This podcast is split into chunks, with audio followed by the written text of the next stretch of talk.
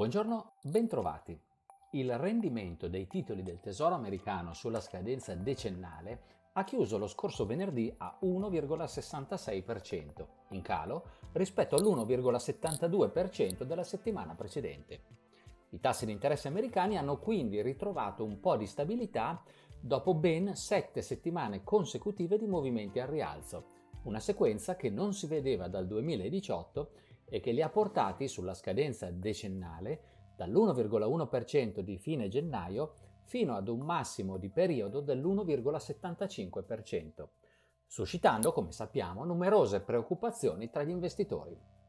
Il recente rialzo dei tassi di interesse è legato alla ripresa economica in atto, in una prima fase trainata dalla Cina, ma ora particolarmente vigorosa negli Stati Uniti grazie allo stimolo fiscale e ai grandi progressi della campagna vaccinale.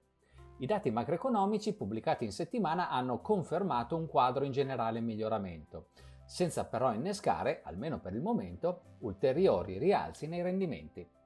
Gli indici PMI globali provvisori di marzo mostrano un'attività economica che cresce a ritmo sostenuto, grazie alla forza dei settori manifatturieri e ai miglioramenti nei settori dei servizi.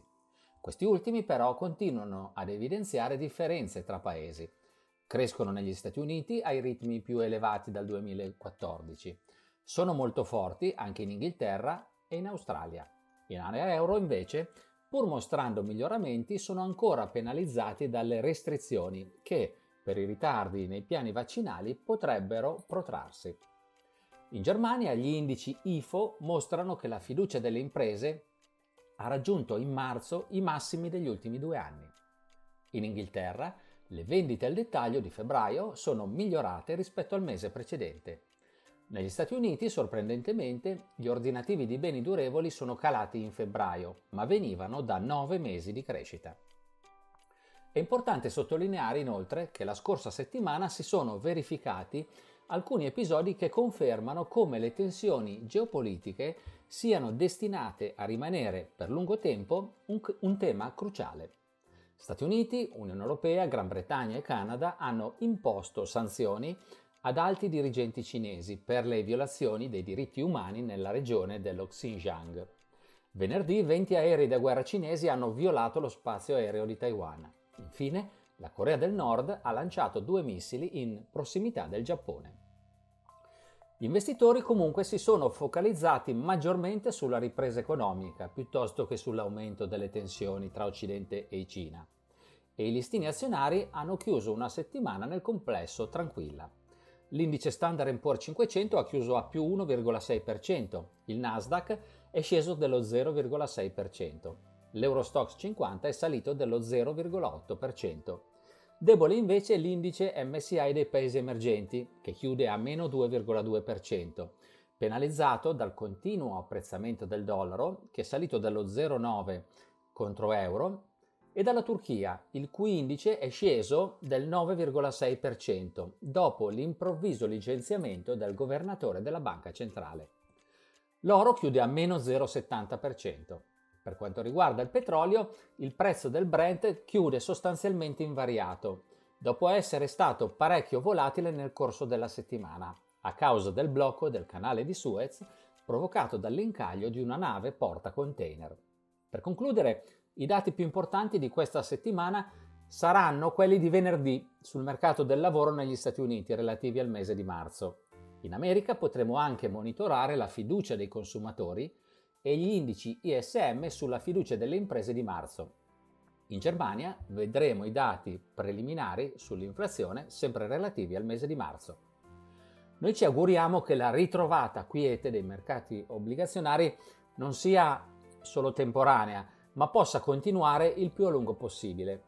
Ma se così non fosse, non sarebbe necessariamente un presagio di, sciagura. Ulteriori rialzi nei tassi di interesse di mercato che fossero graduali, proporzionati al ritmo della ripresa economica e non causati da eccessiva inflazione, non ostacolerebbero il buon andamento degli attivi rischiosi. Vi ringrazio per l'attenzione e vi do appuntamento alla prossima settimana.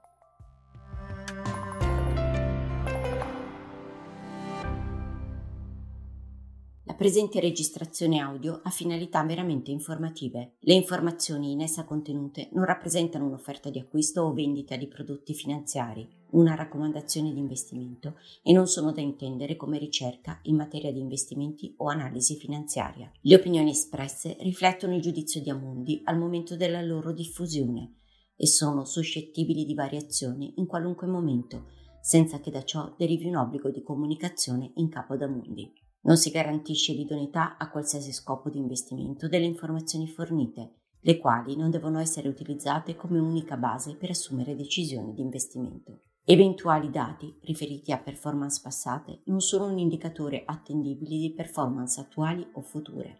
Investire comporta un sostanziale grado di rischio. L'investitore, prima di qualunque investimento, è tenuto a prendere attenta visione della documentazione relativa allo strumento finanziario oggetto dell'operazione, la cui sussistenza è disposta dalla normativa vigente. Le informazioni contenute nella presente registrazione audio non sono dirette alle US Person, così come definite nel US Regulation Act della Securities and Exchange Commission.